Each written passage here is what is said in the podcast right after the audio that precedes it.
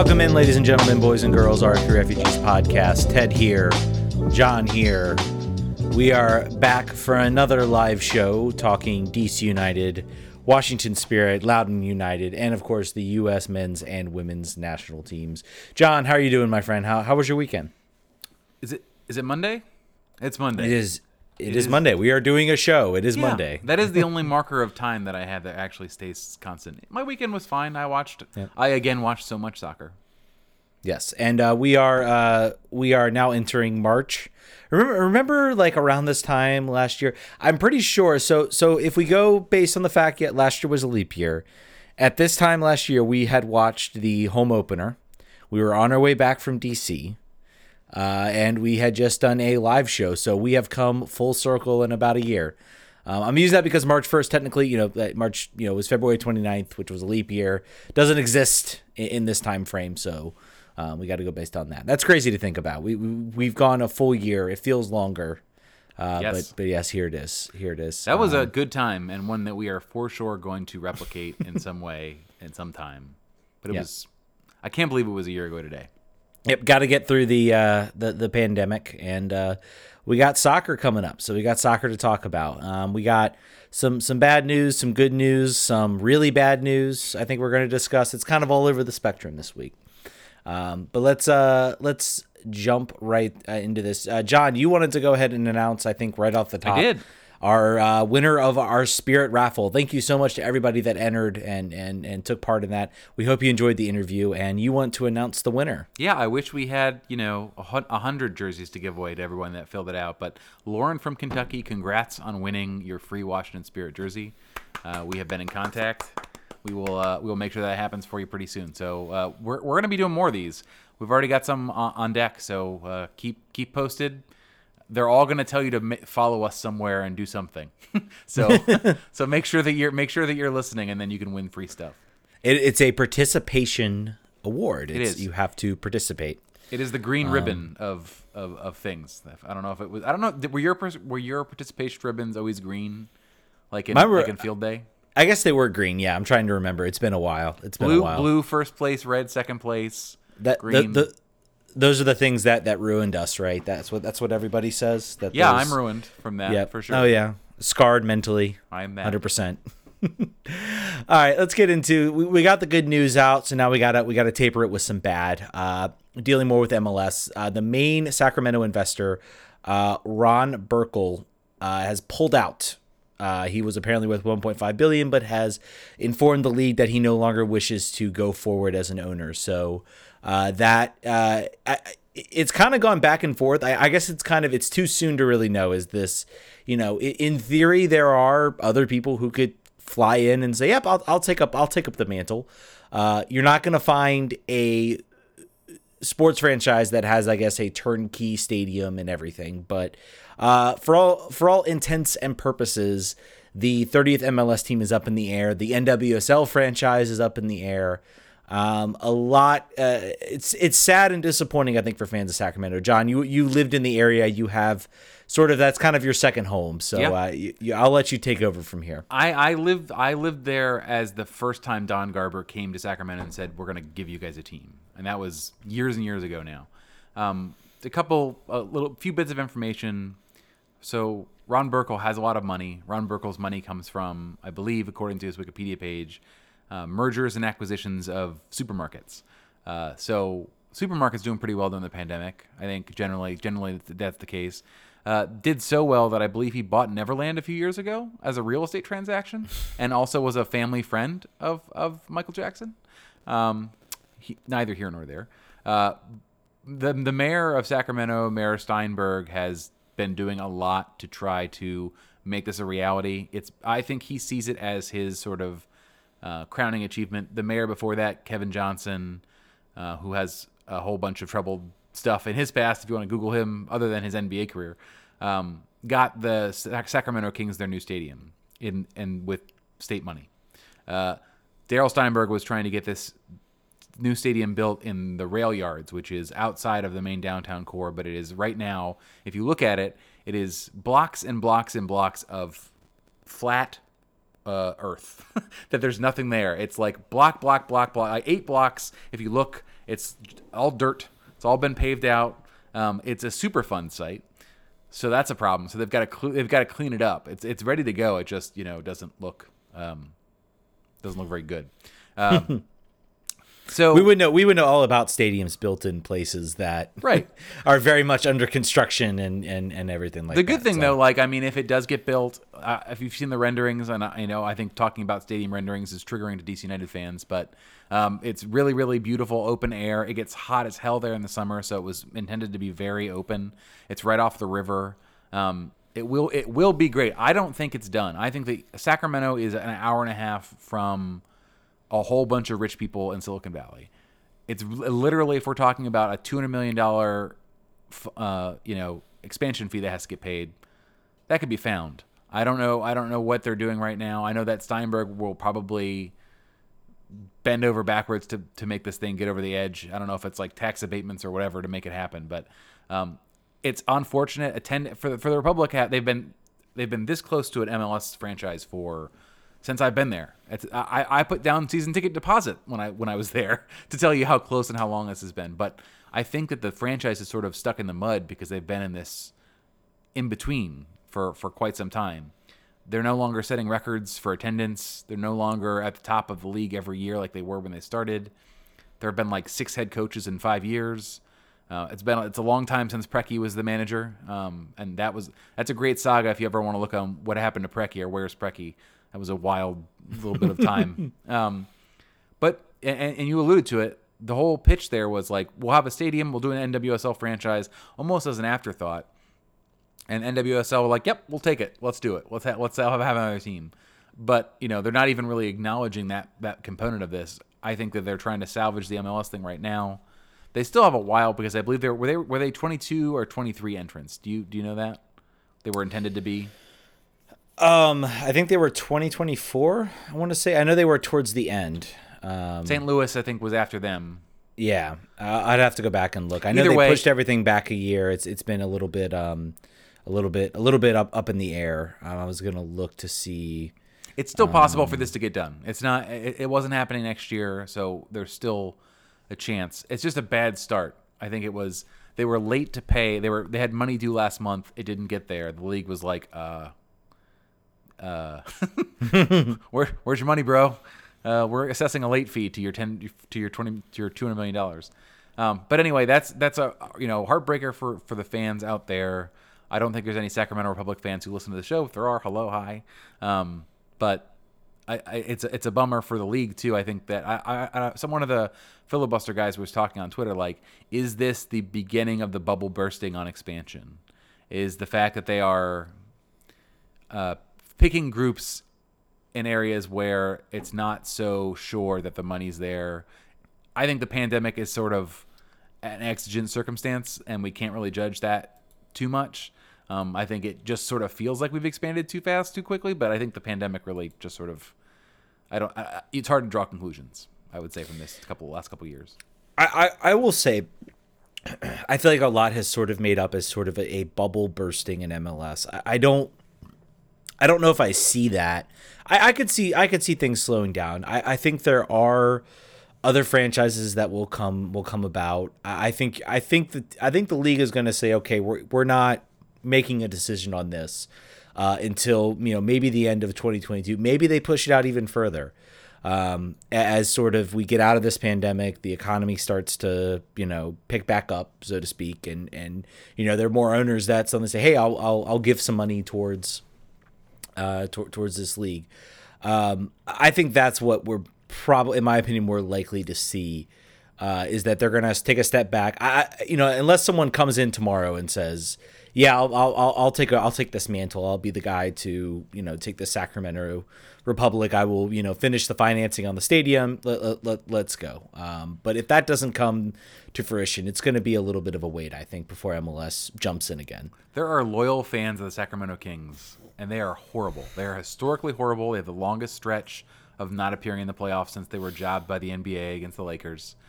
Again, no Sacramento fans listening, but if they were, they would be gripping. They would be gripping a stress ball as I talk about that.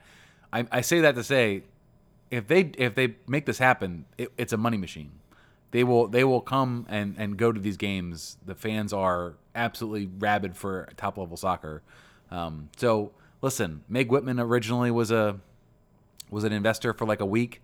Someone that go shake Tim Cook's pockets, just like hold him by his ankles and shake him, and two hundred million dollars will fall out, and then someone could be the owner. Let's let's just make it happen.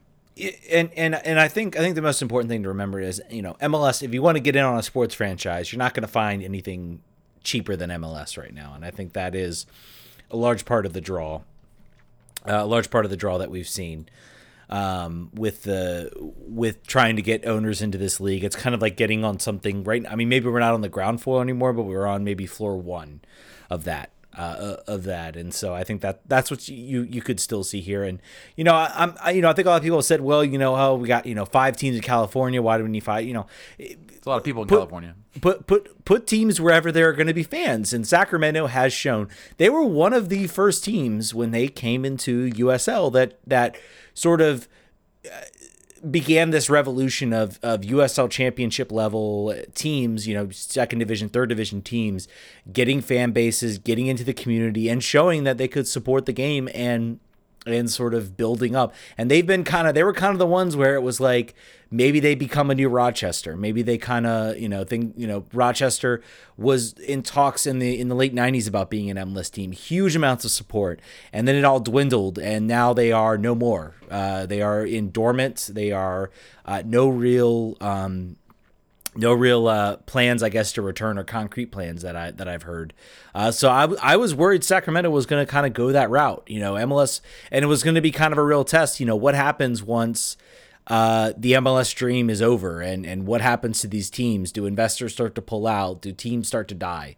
Uh, and you know, I, I, I abide by the Jason Davis philosophy that the most important thing uh, that a a second division, lower division club, or any soccer club in, in, in America can do is exist, exist and survive.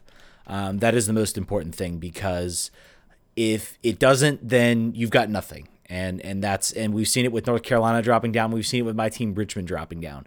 If that's what you got to do to stay afloat, you do it because you want it you want your teams to be there you want that history you want that generational you know kids growing up with their parents watching the game and then their kids growing up that's what you want in this game that's how we're gonna you know slow growth this thing and, and get the sport bigger so Ryan uh, Johnson on YouTube says, "I feel so bad for Sacramento fans. Much more deserving of an MLS team than Austin or Charlotte. Uh, Austin certainly. Uh, that's a ask a Columbus fan about about that one. I mean, obviously it worked out for them. They won MLS Cup and they got their team back and they're building a stadium, so they're probably not sweating it too hard. Uh, Charlotte, they're selling seat licenses at, at, Charlotte for a team that has.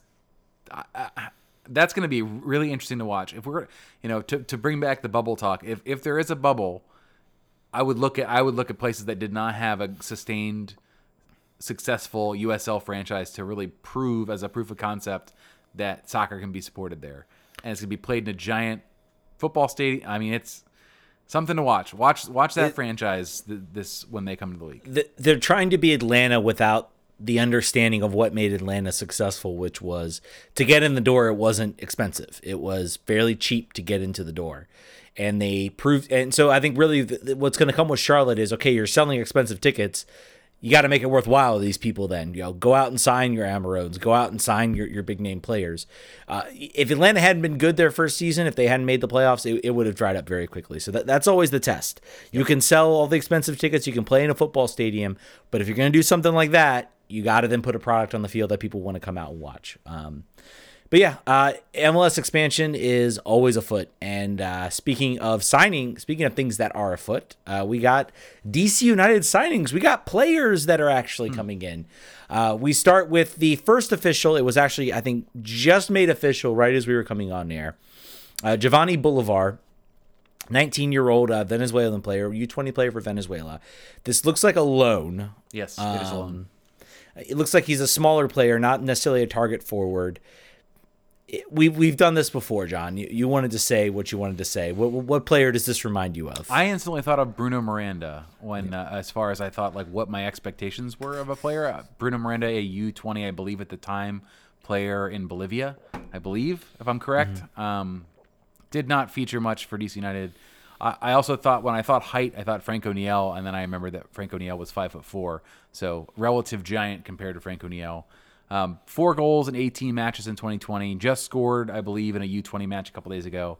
Um, I, I, think that there's a, a, possibility that we spotted this player in our pursuit for Dar Luis Paz, who is signed to a contract for Loudoun United, who's also a U20 player for Venezuela. Um, anyway, I, I want to make sure that we have the source here. Mario Sanchez on Twitter was was where uh, was where we got confirmation on this. We we I don't know how this happened, but we have become we get tagged now on a lot of South Africa South South American rumors and player signings. so like the account is just like I get a million notifications for a tweet that we did not write that we are in in Spanish. I'm like, all right, well, I guess we should put the Google Translate on this and figure out what's going on. Hit that translate tweet button. That, that that's where that that come that comes in handy. Or or in my case, I just borrow uh, borrow my wife who who speaks fluent Spanish if if if there's any sort of translation that's needed. Um, but, but what, do we, uh, what, do we, what do we feel that this is? Uh, you know, we'll talk about. This, this is if you want to know what I think this is. This is like this is a a almost a quintessential Dave Kasper type move, international signing. Low risk, it's a loan, doesn't work out, he goes back, no no no problems made. I, I do think maybe this is a the the interesting parts come in is if he if he does end up being good enough, He's a U22, the under 22 initiative player. They can spend as much money as they want on that transfer. They do not need to split up that transfer fee at all. Uh, and I and, and I do wonder this under 22 initiative. You know, we think about uh, a player like Yamil Asad who we got on a loan, and how that whole thing fell apart. And I, and I do think this is maybe in response to that.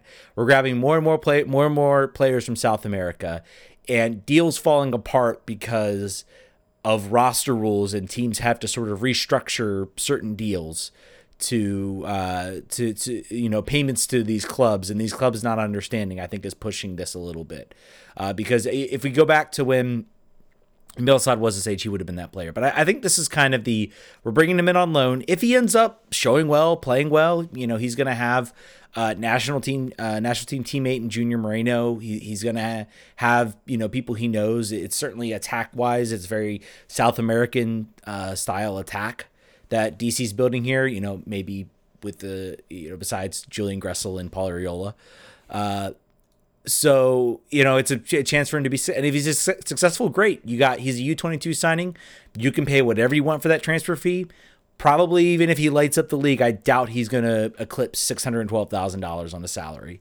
Um, no. and, and and so then he becomes he costs you so if you pay $300000 a year for him if he plays well he only costs you 150 on your cap and that transfer fee doesn't even come into it. So I think that's sort of the thinking behind this move. Uh, it's a low risk, high reward move, um, which we've seen Dave Kasper do a lot. And and historically, that has been due to financial constraints. And mm-hmm. I think also again, this year is that is that is the watchword. DC United staff also flew to Bulgaria uh, this last weekend to watch and talk to Nigel Robertha, who played 90 minutes uh, against CSK 1948, another team in Bulgaria. Um, did not score. Uh, I think that if you if you look at the players that we're pursuing and have signed, um, these are these are a lot of these are high ceiling players, or they are they are not likely to cost us a substantial outlay. Uh, Edison Flores cost, I think, was it four and a half or five and a half million dollars last year, something like that. It was five. I mean, it broke, it broke a transfer record, right? As far so, as like as far as that goes. So, so that that that the the gamble was last year, I think, for that, and then and then again next year.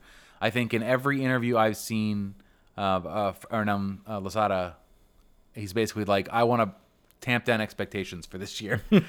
I would like to, I would like you to know and understand that this is an adjustment year.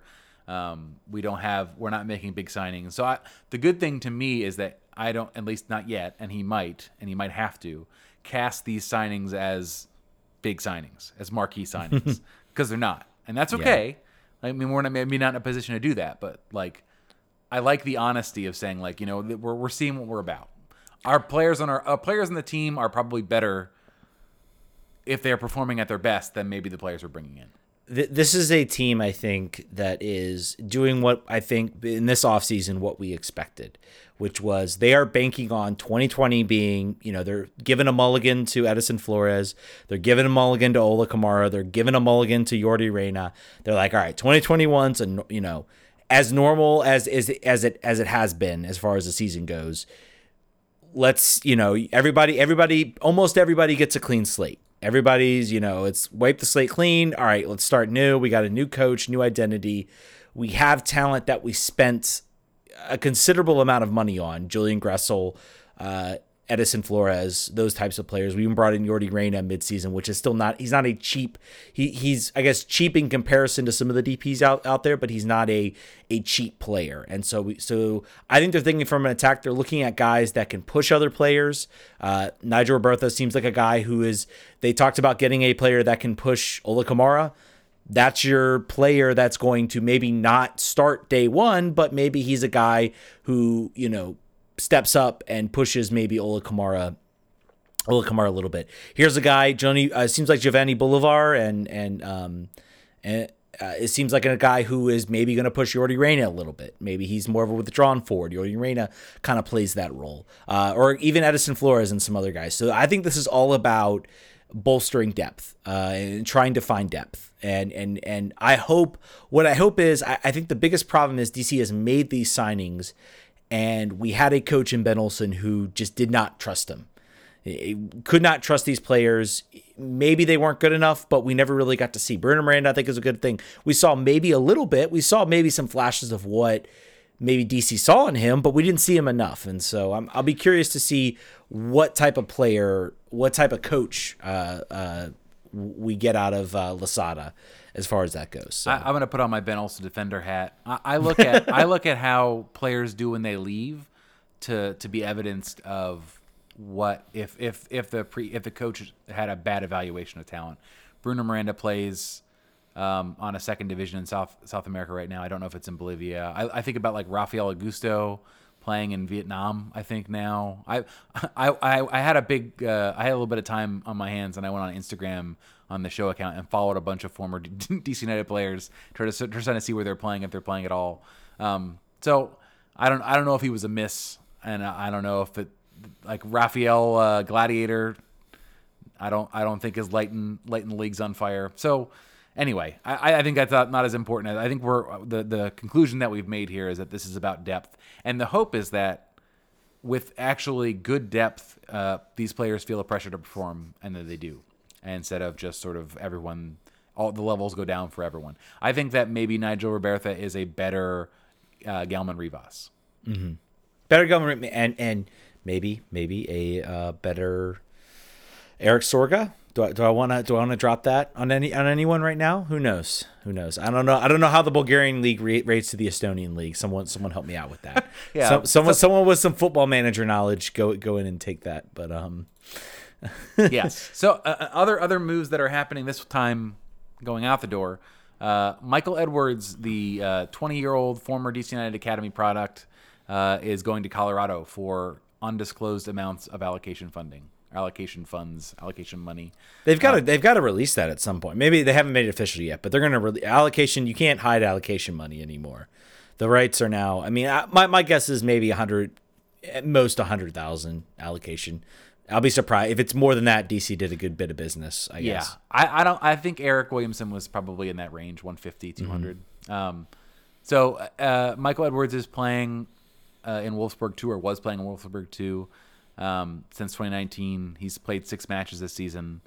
Uh, I'm hoping that you know I, I, brought up Eryk Williamson as sort of like the the specter of this this last move where we had a player who would have come back potentially or maybe didn't like our contract offer. Uh, I know that we we tried to make an offer to Edwards as he left, so same story there. Uh, he decided to come back. If you look at Colorado, it does not appear that he would step right in to uh, the rotation immediately. But then again, you would have thought that about Eryk Williamson too when you looked at the midfield in Portland, and now look at him. He's a penciled in starter. He's making national teams. Uh, so you never know. Uh, good for him. Good to, good to secure. I think I, I, think there's only so long in which you can play in Wolfsburg too. I feel like I feel like you gotta I feel like you gotta move on at some point, and uh, good for him. I'm glad we got money out of a player that didn't want to play here. Yeah, and um, the Lucho FCC deal has apparently been agreed. It's pending a transfer. Uh, uh, Lucho's time at Atlas, I think, will be uh, is is is disappointing to say the least. I think we we kind of I follow I, anytime Atlas is on, I watched him and Same. and it, he is uh, he he seems lost. Uh, he does not look like the same sort of motivation. Um, you know, I, who, who knows what that means. Uh, so I guess the question is, can they get a deal? Can FC Cincinnati get a deal? Uh, so DC can get that 500k in allocation money, which is my guess. It's probably around that amount. Atlas would like to be rid of his two million dollars a year contract. If, if you watch him, I think the problem for him is that he is not a focal point on that team. Yeah, and and he, he often looks like a bystander because the play does not because he's not the central hub of play. I feel like he drifts, and he drifted at DC United, but I think he drifted for a different reason there. I think he got mm-hmm. drifted there because he was targeted and marked out of the game, and and they got physical with him, and then he just was tired of getting kicked around all the time.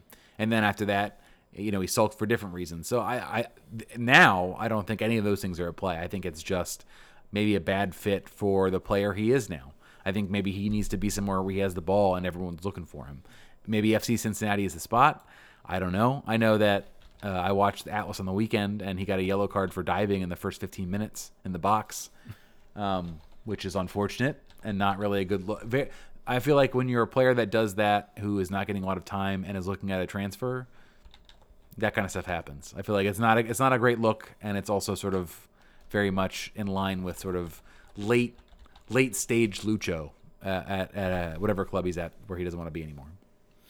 Yeah. Um, you know, I've, I've, I know you are of the opinion. You have talked a lot about your sentiment, uh, mm-hmm. sent, sentiment mentality as far as I hope I said that right. You got it. As far as players coming back from uh, coming back to DC, um, I, I have none of those traits. I look at Perry Kitchen and I see uh, a less good Russell Canouse because Perry Kitchen never developed an ability to sort of play the ball forward. He was always defend, pass to the left, pass to the right, pass backwards. Never really developed. He had some moments, but not enough. Um, so they both I, I have about the same amount of starts for the U.S. national team. Yeah, oh, Russell Canouse and and uh, and, and they're, they're January camp players for sure. But but Russell Canouse has a more of an ability, I guess, to play the ball forward, and and he's he's shown it uh, in in some games. Uh, by the way, I think we're going to go ahead and open the phone lines. Uh, I think we got a new number. Uh, so, oh, sorry, right up there. Yeah, I thought you wanted to say something, John. I apologize. No, I was just gesturing and making very confusing gesture. Uh, yeah, new number. I'm sure you all had the old number saved, so make sure to update your phones. Yes, uh, and your and your contact numbers. But uh, other other other DC United uh, player news, I think is uh, probably the last. Well, there's two bits. Uh, one more. We're, we are doing going in, going out, switching back and forth. Brendan Hines Ike, his loan is finalized. I don't know if that happened on the last show. one year loan, option to buy. Um, I think we talked about him, but uh, Orebro in Sweden and then Courtrai in Belgium uh, for the last five years, ready to get home. Played a, a nugget that I thought was interesting uh, in an interview that he was doing when he was playing in college. He played youth soccer with the Chivas USA Academy in Los Angeles as a forward. So anytime, anytime I can mention Chivas USA ever, I'm gonna do it. Man, he's gonna be like soon. We're, we're, we're, we're man. That's like a blast from the past. Talk mm-hmm. about like you want to talk about bad bad expansion teams. Uh, Chivas USA. Uh, love you, Elac, but uh, I want a Chivas USA jersey. I got to look on eBay and see if there's a. You, but there's got to be somewhere. I want an Ante Razov uh, Chivas USA jersey. man, we're gonna like. I, I'm I am looking forward to the Chivas USA 30 for 30. I feel like that that that that will come in like 10 15 years at some point. Um, we'll get to watch that, and I will eat eat that up. Um, but uh, I think this is a guy again.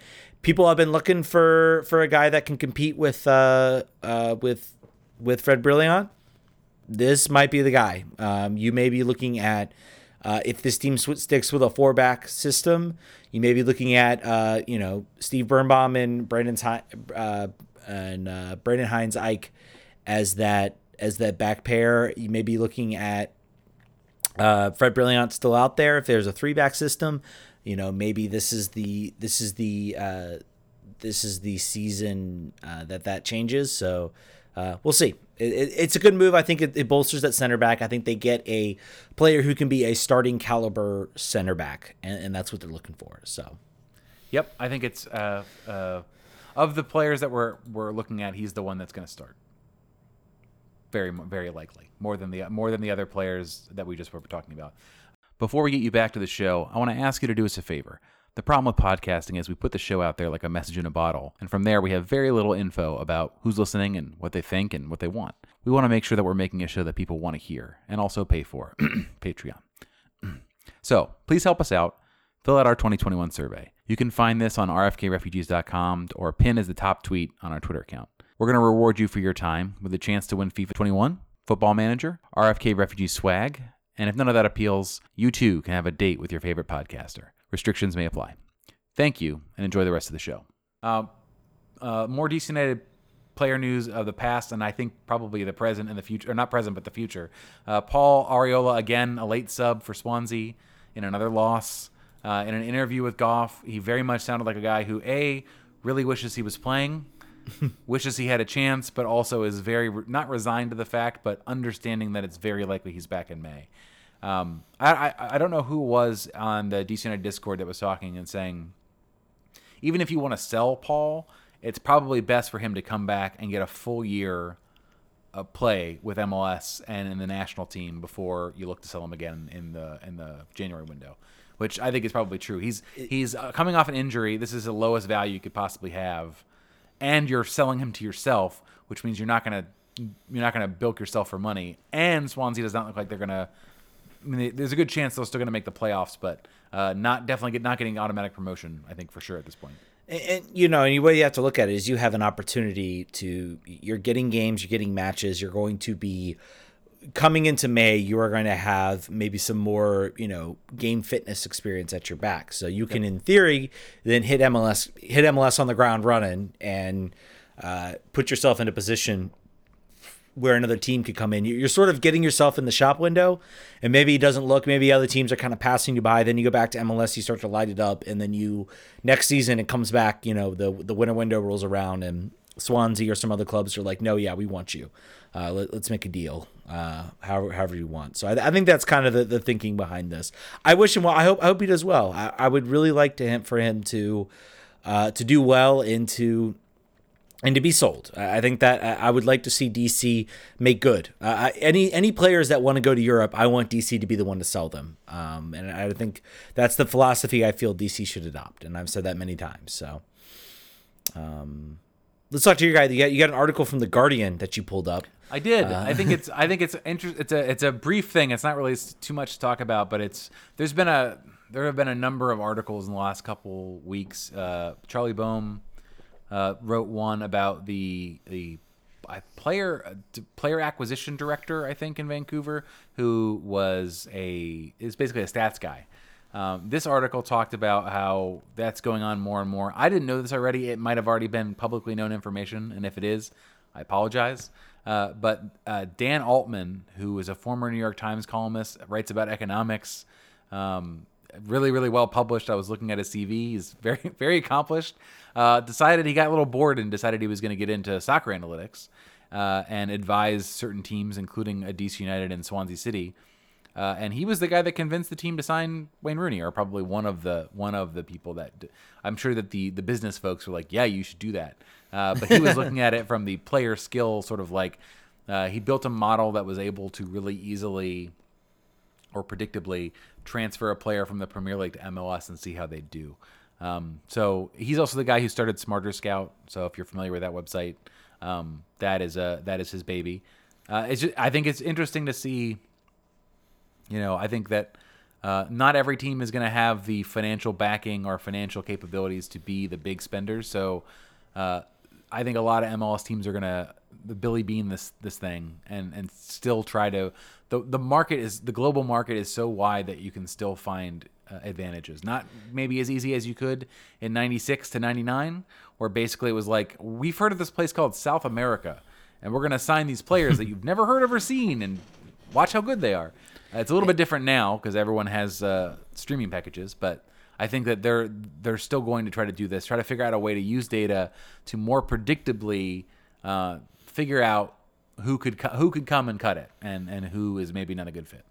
And, and there's and there's a lot of this going on too. when you see that number of you know allocation money for a player or trade in, in draft picks, uh, there actually are data people that will look at a player and they will come up and and, and I, I listen to it if you go uh, go check out MLS Assist uh, part of the Total Soccer Show network Uh, they have a whole show where they talk to a guy who's that's his job is to sort of figure out how much is this player worth in allocation money, MLS allocation money, and use it. So um, it, it's it's an interesting thing. It's something I think we on the show are trying to get a little more into. We've been that's notoriously been a, a black hole, I guess, for us on this show. Um, but we, um, read the survey responses, guys. We got it. Yes, we're we got we're gonna we're, we're, gonna do we're gonna we're gonna attempt we're gonna make an attempt uh, to do a better job, and we're yeah. gonna um, use some data to kind of help us out here. Uh, but I guess that that's sort of the interesting thing is you know as an MLS club it's actually it's what DC DC I think was the Moneyball team before Moneyball existed. You looked at what they did in 96, 97, 99. All these teams were going after guys like Carlos Valderrama uh, and they went and grabbed two uh, two Bolivians, Marco Etcheverry and Jaime Moreno who were were, high, were very highly touted but they were not you know, known quantities are really like big, big star names. They were not the ones gracing the cover of the 96 MLS season until they started winning. So, I mean, this is a club that pioneered uh, that, that sort of, you know, shopping on the bargain bin and finding real value. And they did it twice. They did it 96 in 96 to 99 and then 2004 to 2007 with Christian Gomez and, and bringing back Jaime again. So, and then they um, didn't after that. And and then and then money money sort of became it, it went from finding the two hundred thousand dollar player to the million dollar player, two million dollar player, and and we all know what happened there. But but you know, but it's it's it's it's representative of the fact of that despite all the increase, you know, spending and money in the league, we, we watched we watched uh, we watched LA spend a whole lot of money to bring in Chicharito and completely flop. Uh, he says it's going to be much better this year, though. He, he does, he, he does, and, and I believe him. I believe in him. Uh, I, I do. Uh, but I, I think it's sort of the idea of if there's a if someone can use analytics and again you know and i think the important thing too is that the the guy on the mls uh, assist show pointed out he said you know there's still a lot you don't know i mean you don't know how a player is going to take to being in the us um, you know, you don't know how what's going to happen. You know, I, I, think you look at Wayne Rooney was great, and then you know I think there was some there were some outside of soccer personal issues that I think affected him in 2019, and the whole failed transfer of Lucho affected Lucho in 2019. Um, so I'm sure that was in this guy's. Uh, oh yeah, I'm sure oh, unhappy. Yeah. I'm sure unhappy wife was in his uh, was in his calculations for how he'd perform. I'm sure. I'm, I'm, I'm sure it was, and and uh, and the uh, drunken public incident at Dulles Airport that was right there as like the X value. That was a yep. That was a that was a 0.1 uh, uh, increase on goal, expected goals. Yes. Um, anyway, so yeah, uh, interesting stuff. I, I really hope we start to see, see more of that curtain pulling sort of to the side and, and, and learning more about that. So, uh, Washington Spirit allocated players Andi, Emily, and uh, Kelly. So uh, three U.S. national team players. Kind of, kind of interesting I guess Andi Sullivan, despite not sort of being a regular, still counts. I guess she still has a U.S. soccer contract. She does. She's still getting um, that. She's still getting that that U.S. bag. Uh, so good for her. Uh, I think that that uh, there are some teams that have none currently. Louisville has yeah. none uh, allocated right now. I'm wondering. I'm wondering. I don't know enough yet on the NWSL roster rule side to see what that does to the salary cap implications. I think you're just off book I think you're just off budget um, fully if you're allocated, which is which is great. Um, they the, the, the Spirit arrived in Florida today to start their I think three weeks of training camp. I think it's I think it's a long time. Uh, great for them. I mean, I'm, i wish I was in Florida. Uh, even if it was in a hotel, I would take it. Um, it I think that they're they're going to be practicing a lot. I have not heard anything about um, uh, scrimmages or any sort of schedule from that perspective. I know that Louisville put out their they they're playing some college teams. They're playing Orlando. Um, so they're they're gonna get, they're a team now just you know forming. So obviously they're gonna playing games is very important to them. the Spirit, however, are for the most part you know generally pretty intact. Uh, with a, with a few new pieces, so I think they're they're in a, they're in a much better starting position. And if you heard the interview with Andi Sullivan last week, and if you hadn't, I should think you should go listen to it.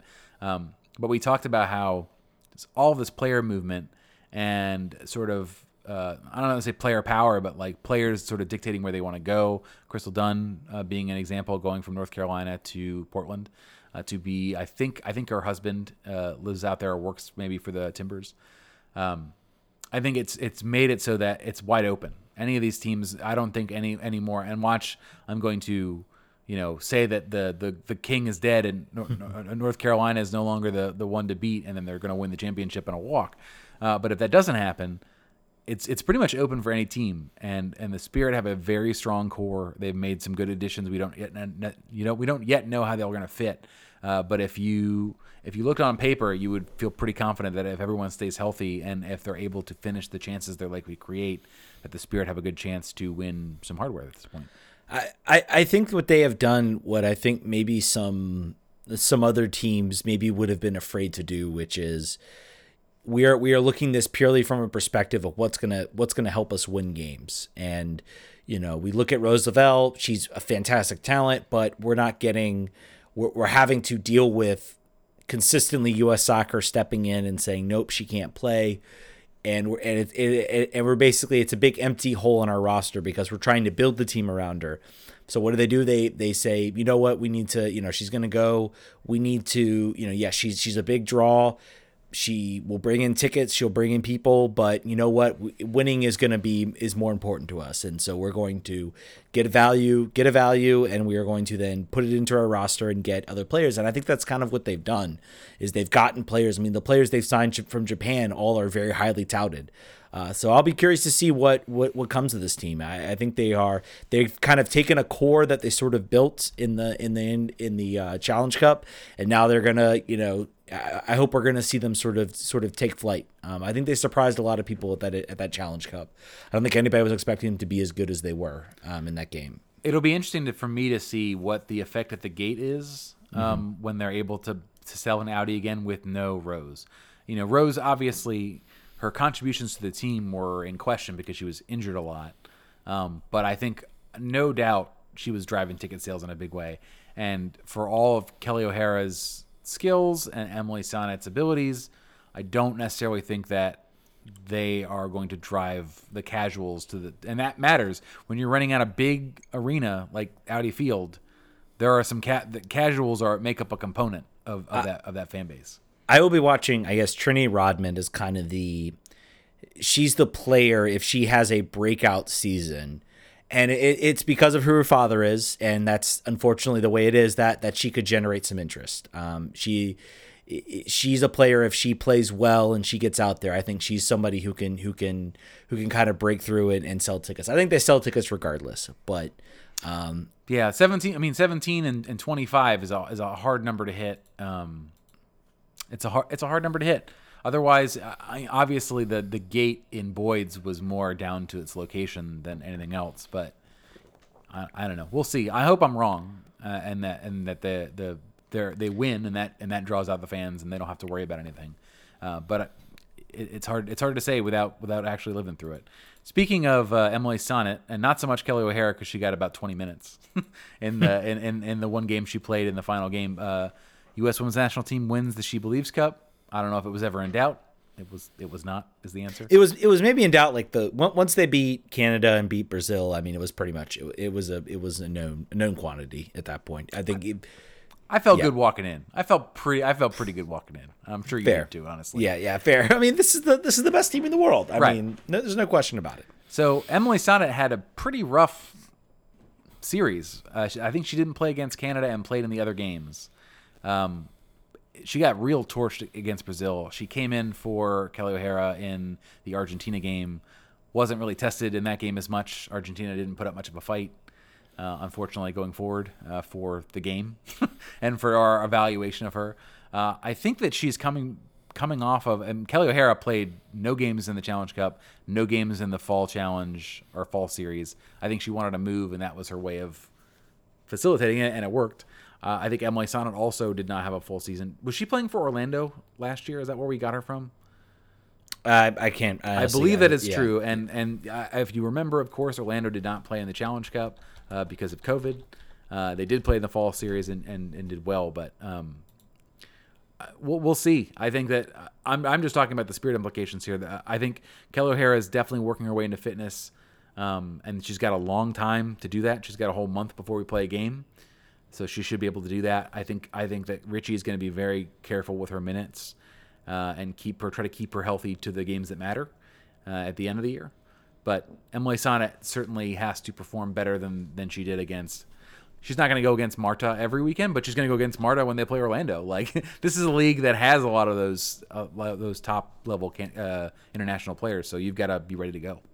Yep. Yeah. So um, uh, it's you know, like I said, it's a team that there are probably 20 players on that roster. Andi Sullivan plays for any country in the world. She's a starter, um, and right now she she hasn't been on the roster. So I think that's that's what we talk about a lot with the with the U.S. women's team. All right, let's get into we, we, have touched on some good, we've touched on some bad. Let's get into the to the to the really bad. Uh, U.S. the U.S. Uh, Soccer Federation. Now, this isn't necessarily bad. I, I, don't I don't I don't have an opinion. I haven't studied the the platforms, I guess, of the of the U.S. Soccer uh, people running for vice president. But Bill Taylor was elected vice president. That was very very quickly overshadowed uh, by the there was a vote to remove the standing policy that you stand for the national anthem. Um, it won with 70% to 20% of the vote. Uh, and then uh, one of the, I guess, elected leaders of the Players Council, who represents the Paralympic team, uh, Seth Jahn, decided to make one of the most absolutely disgusting and awful comments you can possibly ever come up with. And I don't think you need us to tell you if you I'm not even going to repeat what he said. They were awful comments that should should not you almost wish you had an ability for somebody to just take the mic away from him. Um, it, it was it was bad, and the response from the president of U.S. Soccer was almost even worse. It was, well, we need to respect all sides, and then they very quickly came out with a statement that said, uh, you know, no, this is despicable, this is bad, and the athletes council voted to remove him. So, so that part is good. Uh, but I, I think U.S. soccer, there is a growing trend of incidents uh, like Seth Jahn, Sethian, like what happened in Orlando with the men's team, of uh, you know, ultra conservative. I think there was a, a comment about Black Lives Matter audibly heard by fans uh, that provoked response. And there are a lot of people out there. I'm not I'm not painting all U.S. soccer fans with a broad brush, but there are there are fans out there that I've seen, and, and when we get into World Cup qualifiers, there are uh, very disrespectful comments, and I am concerned uh, because the U.S. national team is is is still very much a gateway when it comes to to other teams in soccer. I mean, I 2002 was a moment for me where I started really making soccer my primary sport, watching that team do well in the World Cup. Um, and I am very deeply concerned that I'm seeing a fan base sort of see the U.S. team as sort of a space, a safe space. The the ultra nationalistic, waving the flag and and it, it's becoming that. And i'm very very worried that there are people out there there are fans that see uh, you know Seth Jahn's comments. There are people within the organization that agree with what he said or at least agree with some of what he said. Um, and it's it's it's an overarching concern that US soccer needs to take seriously and they need to uh, they need to address it. They they can't just kick Seth kick Seth out of out of US soccer and think that it's going to solve it um, and I am I am deeply concerned with what with what's to come. Um, and it's it's it's a problem. And if U.S. Soccer does not address it, I'm I'm very very worried about what the future of the team will be, uh, and what the future of the fan base will be. And there will be people that will go to games and they will hear comments and they will say, "I'm not doing this anymore," and you're turning people away from the game, and um, all to placate people who who really should not be anywhere near uh, U.S. soccer at all. Um, so that that's sort of the overarching story is is his comments were bad, but it's it's becoming a trend and uh, there it, it, or it's at the very least starting to develop a trend, and that's and that for me is concerning. Um, yeah, so that's really all I wanted to say about that. I, I hope. Uh, people know that you know if you come to U.S. soccer games, you come to MLS games, you are accepted, you are welcome, and uh, yeah, it's it it's it's a very rough, and it's also you know coming coming in with the with what happened with the national team and the anthem. So the, there was a lot of bad that sort of went on uh, with U.S. soccer, and I think I think their management. Uh, yeah, I don't know if John John uh, John. I don't know if you have anything you want to add or. I do not. I'm glad he got fired, um, and I'm I'm glad to not have to know any more people on the players council and what their political leanings are. That's that that that that suits me fine.